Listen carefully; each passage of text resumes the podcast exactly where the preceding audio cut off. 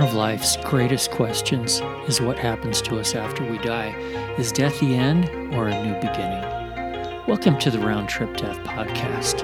In this show, we listen to firsthand accounts of people who have been clinically dead and return to talk about it. All right, we have with us today Steve Noack. Welcome, Steve. Thank you very much um, interesting experiences that you've had in your life starting at age four, and we're going to let you jump right into it. What led up to your near death experience as a child? Well, let's see. Um, I was uh, getting ready to go to the mall with my family. I was across the street. Uh, I was on a big wheel, a very, uh, very low to the ground plastic tricycle. So I left the driveway. I went uh, in between two parked cars I was struck by a drunk driver and she didn't know she had hit me and continued to drive. So she dragged me basically to the end of the road. Um, and the very first thing I remember is a blur and then witnessing myself from above, kind of above me. And I watched my eyes roll back in my head and then everything sort of faded to black. And then the black opened up to another picture where I was sitting with someone or who I thought was someone. So as I'm sitting, I'm leaning on someone and I think I'm just waking up. Okay, something happened. I'm waking up.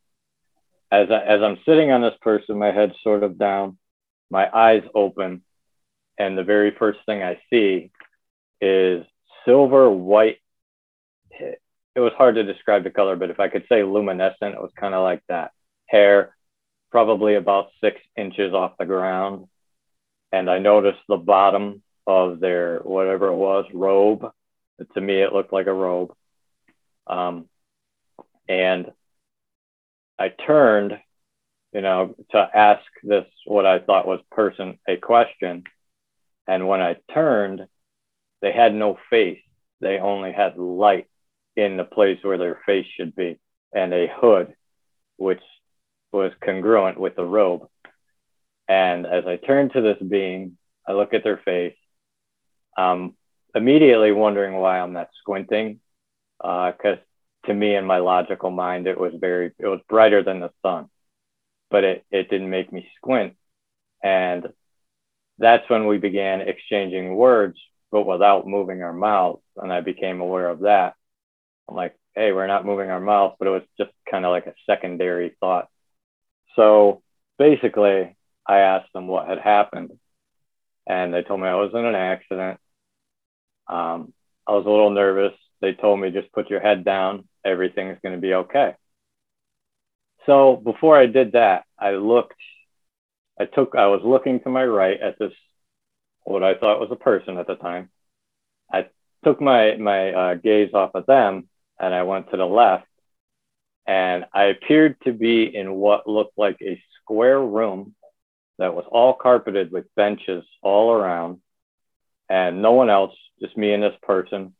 I would say the room was probably off white if I had to guess. So as I turned off of looking at this being after they said what they said, the wall seemed to turn translucent or disappear, whatever you can call it and I started to see a, a world which I kind of thought was our world, but it wasn't our world. It looked like our world, but it was a pristine version. It was crystal clear. And this being told me there was no hate there, there was no anger, there was no fear, only love was sustainable in this place. And, and it was the most beautiful thing I'd ever seen. Uh, no painting can touch it. The colors were so vibrant. The colors seemed to breathe. They seemed to be alive. That, that's how beautiful it was. And I could feel myself wanting to go there. And as I looked at this being who was to my right, I could feel myself being pulled, sort of pulled towards the light in, in this face that this being had. And that's when we discussed uh, me wanting to leave. And then that's when they introduced or mentioned the idea, which I didn't understand at the time, of a walk in, of some souls wanting to leave and other advanced souls coming in to take their place, uh, which I agreed to, which I didn't realize at the time. You know, of course, I was just so young. Um, they also told me they were going to block a lot of it out until I was older and could understand it. So this being began to speak about other things that they were going to impart to me, uh, different things about human evolution and consciousness, uh, our time period, and the word ascension was mentioned of consciousness, and this advanced soul returning at a certain time period that was very important for humanity to advance and, and clear what I understand now for myself as subconscious. So this being began to explain to me the quantum field, which it showed me, and it looked like a blueprint is the best way I can describe it. It's like if you were looking at a blueprint before you build anything. And I was able to see this blueprint and this field.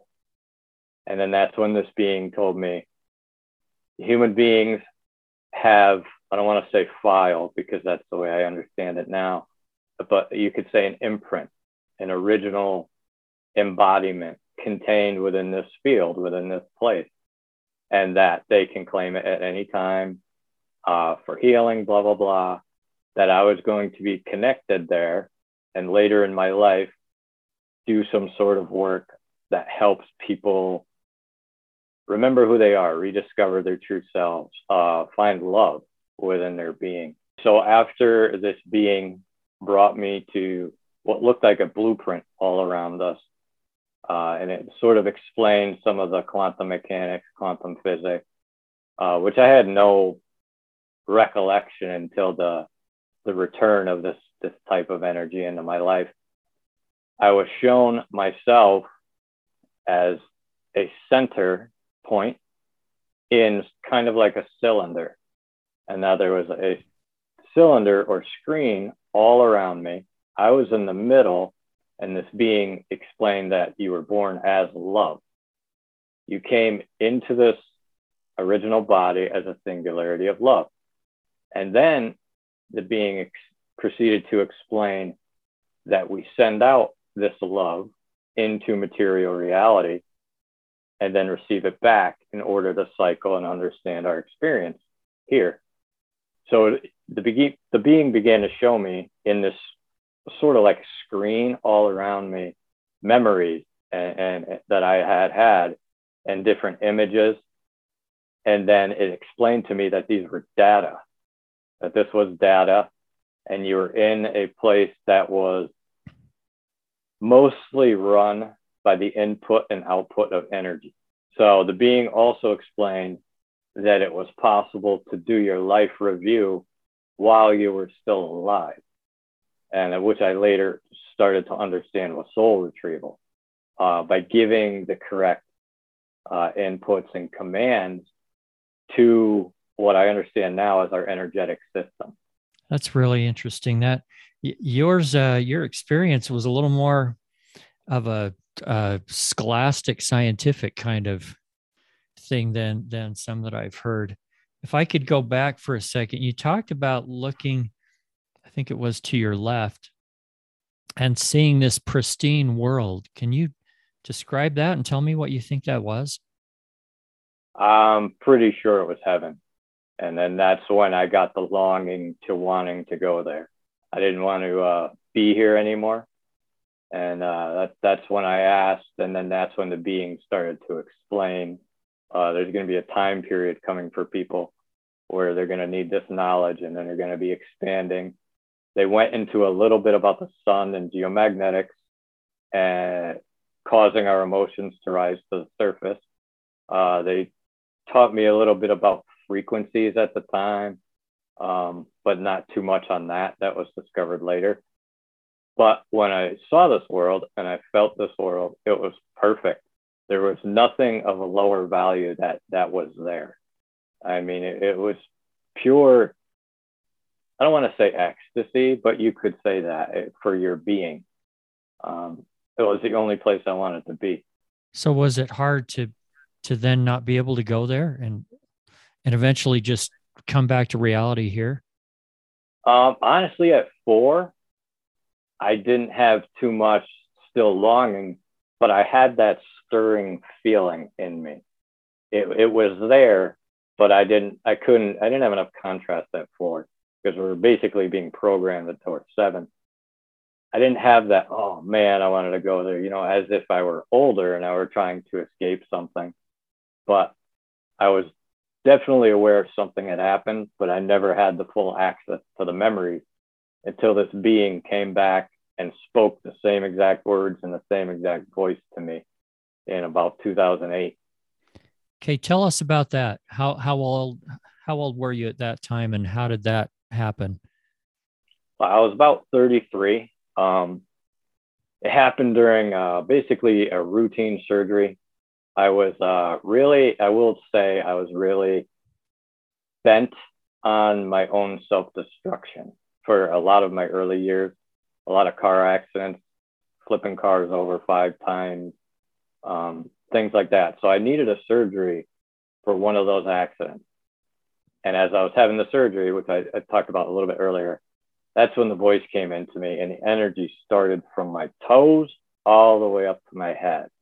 And all I can say, it was like being hugged by every grandmother in the world at the same time. And it was so, it was warm and peaceful. And I was like, yeah, everything is going to be okay.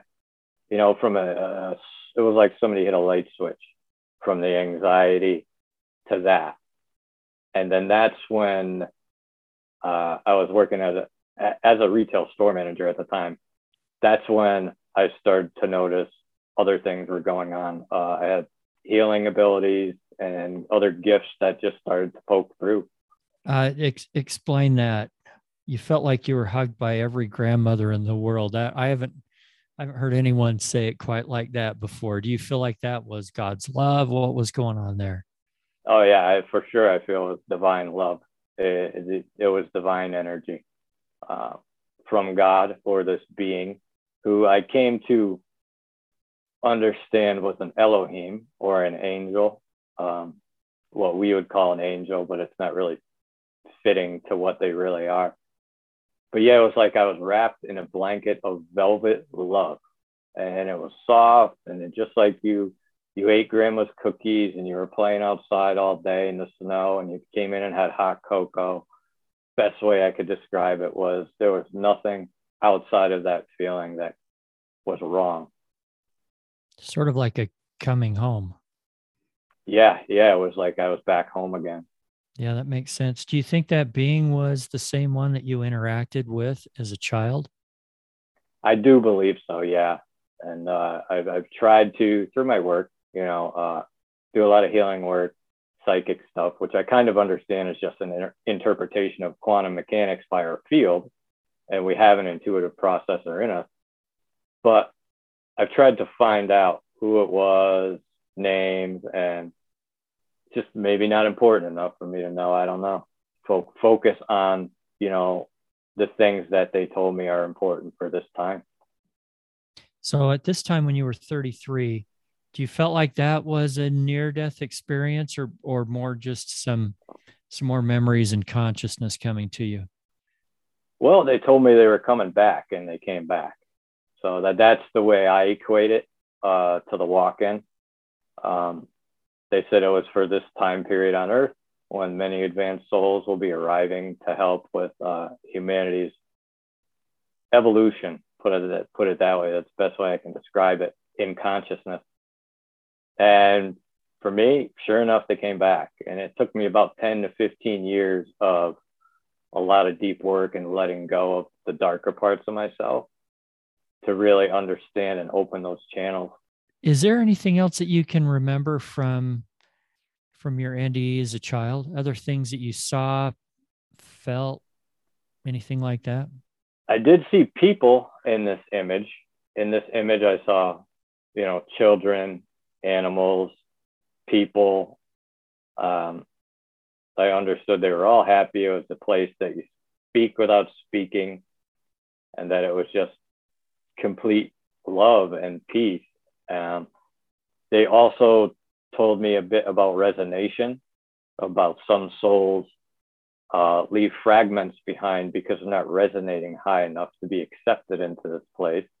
And they get recycled through source consciousness and they live on as sort of fragments of our consciousness that are seeking to serve through us to get back to their wholeness. Uh, they're sort of split from them, themselves, although they're not aware. Uh, they kind of talked about a, a, a screen of frequency that will allow some frequencies in and the lower frequencies stay out. And that that's the heaven I was shown. And you had some kind of it almost sounded like a life review, but but you were only four years old. What what was there to see and learn from that? Uh, I'm not entirely sure uh, wh- whether they were showing me so that I could show others because I do that now, or whether they were showing me because it was my life review. But I was able to understand the information that they gave me and implement it when I needed it. It was like I was being programmed in a way. So, do you think it was a review of things that happened before you were four years old, or maybe things that were going to happen later on? I think it was a little bit of each, to be honest with you. Um, I think it was more important for them to convey to me uh, to understand this is data. You're dealing with data, and uh, how useful that would be in my life later on. Um, but yeah, once once again, it was like a screen, and I was just this beam of energy in the middle, and it was like having a movie screen with different memories and images.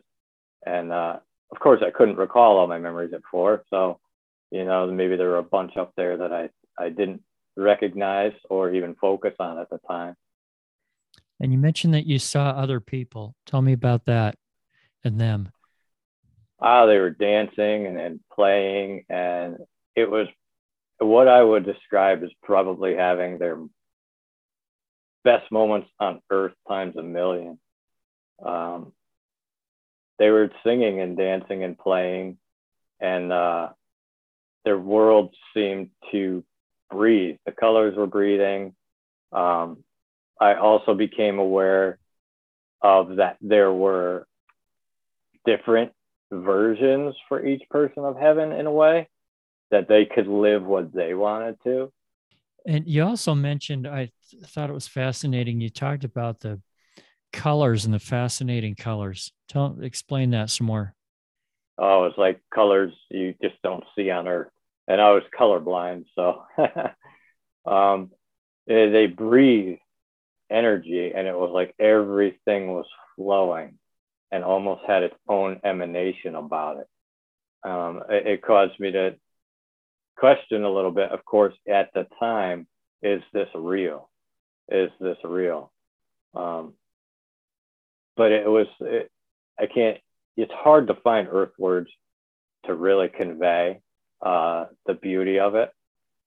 But you were just, you were not your body there and you were just perfect and everything was perfect. Also you said that you were told to put to put your head down everything's going to be okay. What did that mean? And why put your head down? Well that's when I, I that's when i had turned to ask i said what what happened and then that was your their response stephen put your head down everything's going to be okay and before i put my head down that's when i started to look around that's when i wanted to leave and i got this, this sort of pull to leave, and I, I just wanted to go. Is there anything else from your NDE that you'd like to express to people out there? Yes. Um, that, as I sat with this light being, they also explained to me uh, Holy Spirit, the Christ, and God in a way that uh, I could understand it. Yeah, what they explained to me was, and I'm not saying this applies to everybody, but what they explained to me that God was a computational power to create with what we send out. So God was that value that helps us create. Um, and also the power we have to create our own world uh, that we live in through our nervous system, uh, which which there was talk about how important that was to create the correct energy within us, to allow the correct energy into us. Um, they well, the way they explained it to me was Christ as being a singular expression of love, being a singular force of love that was uh, untarnishable.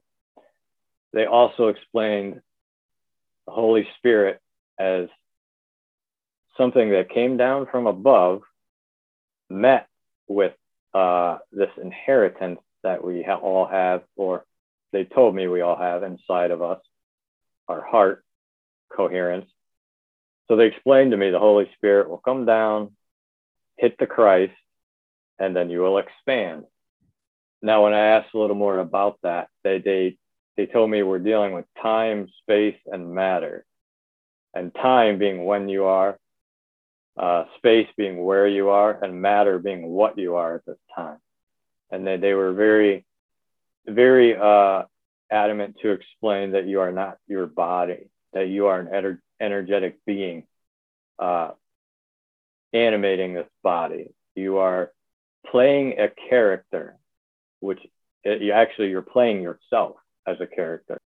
They they did also explain that we all need contrast. We need positive and negative, or we wouldn't be able to maintain our mass. Without negative, if it was totally gone, we'd just float away into molecules. Um, so basically, they were explaining contrast, uh, positive, negative forces. And at this console, it seemed to be some sort of programming taking place. Now, I don't know 100% if I was programming my experience, but I, it feels as if I were programming a baseline to be built on. And then that's the most I could interpret out of it. And that contrast, that's interesting. I've I've always thought of that as opposites, like there's a law of opposites. Absolutely. There's always good, bad, evil, if you want to call it that. Um, you know, happiness, sadness, etc. Right. There's there's this balance out there. Yeah, and they explain the they explain the pain and the contrast and all the things I experienced were going to bring me to a deeper place of love. And literally in my life, pain, when I stopped accepting it and creating it, helped me reach a deeper place of love within myself. I can love all of creation because of all the pain I endured, because I understand it as, as, as a computational value where you cannot learn hot without cold. You can't learn love and how important love is without pain and things like that. Absolutely. Okay, last question for you. And don't be don't be humble and modest here, but be honest. Do you think there's going to be a day when you're going to be able to go to that beautiful sphere that you saw out there? I believe so. Actually, I know it. I know it. It's not like, hey, I did all this work for these people. I should get to go there. It's because I'm resonating with love for creation, because I don't judge people, because every single person I come in contact with, I know is a part of source. I know they're a part of creation. So when I'm talking to people and in my action, I treat them as if they're sacred. I don't allow them to violate my space with lower energy, lower thoughts, feelings, and emotions, but I always treat them like they're sacred. And when I give, I give it's because I, I give because I feel love for creation. I don't give to get anything in return. So yeah, I, I firmly believe that I will resonate high enough to be there. I hope I can meet you there at some point. I'm sure you will. Thanks, Steve, for being on the show. Really appreciate it. Thank you for uh, letting me tell uh, my story.